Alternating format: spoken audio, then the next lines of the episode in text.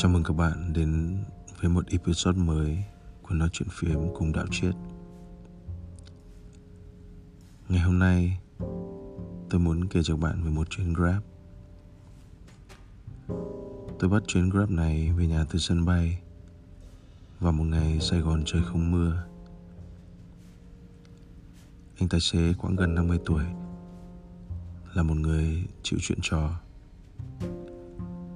anh mở lời bắt chuyện với tôi, cũng như các hành khách khác. Chắc chỉ muốn cho cuộc xe bớt tẻ nhạt.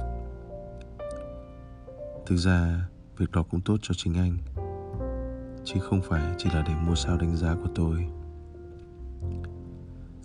Từ các chủ đề chung chung, sau một vài đồng tình của tôi về các nhận định của anh anh cởi mở hơn về chủ đề.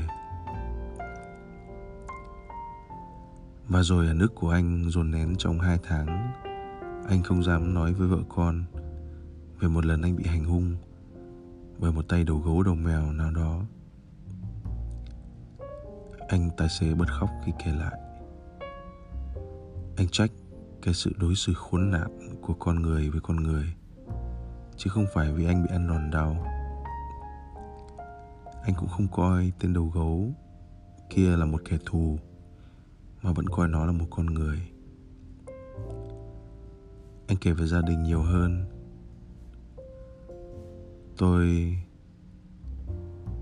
tự nhiên muốn đưa anh vào một bài test tâm lý khi hỏi về con gái anh. Quả đúng như dự đoán. Anh lại dưng dưng khóc tiếp.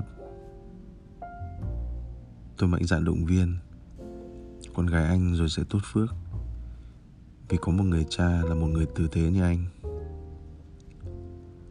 Tôi thấy anh rất cảm kích. Anh cảm ơn sự khích lệ của tôi.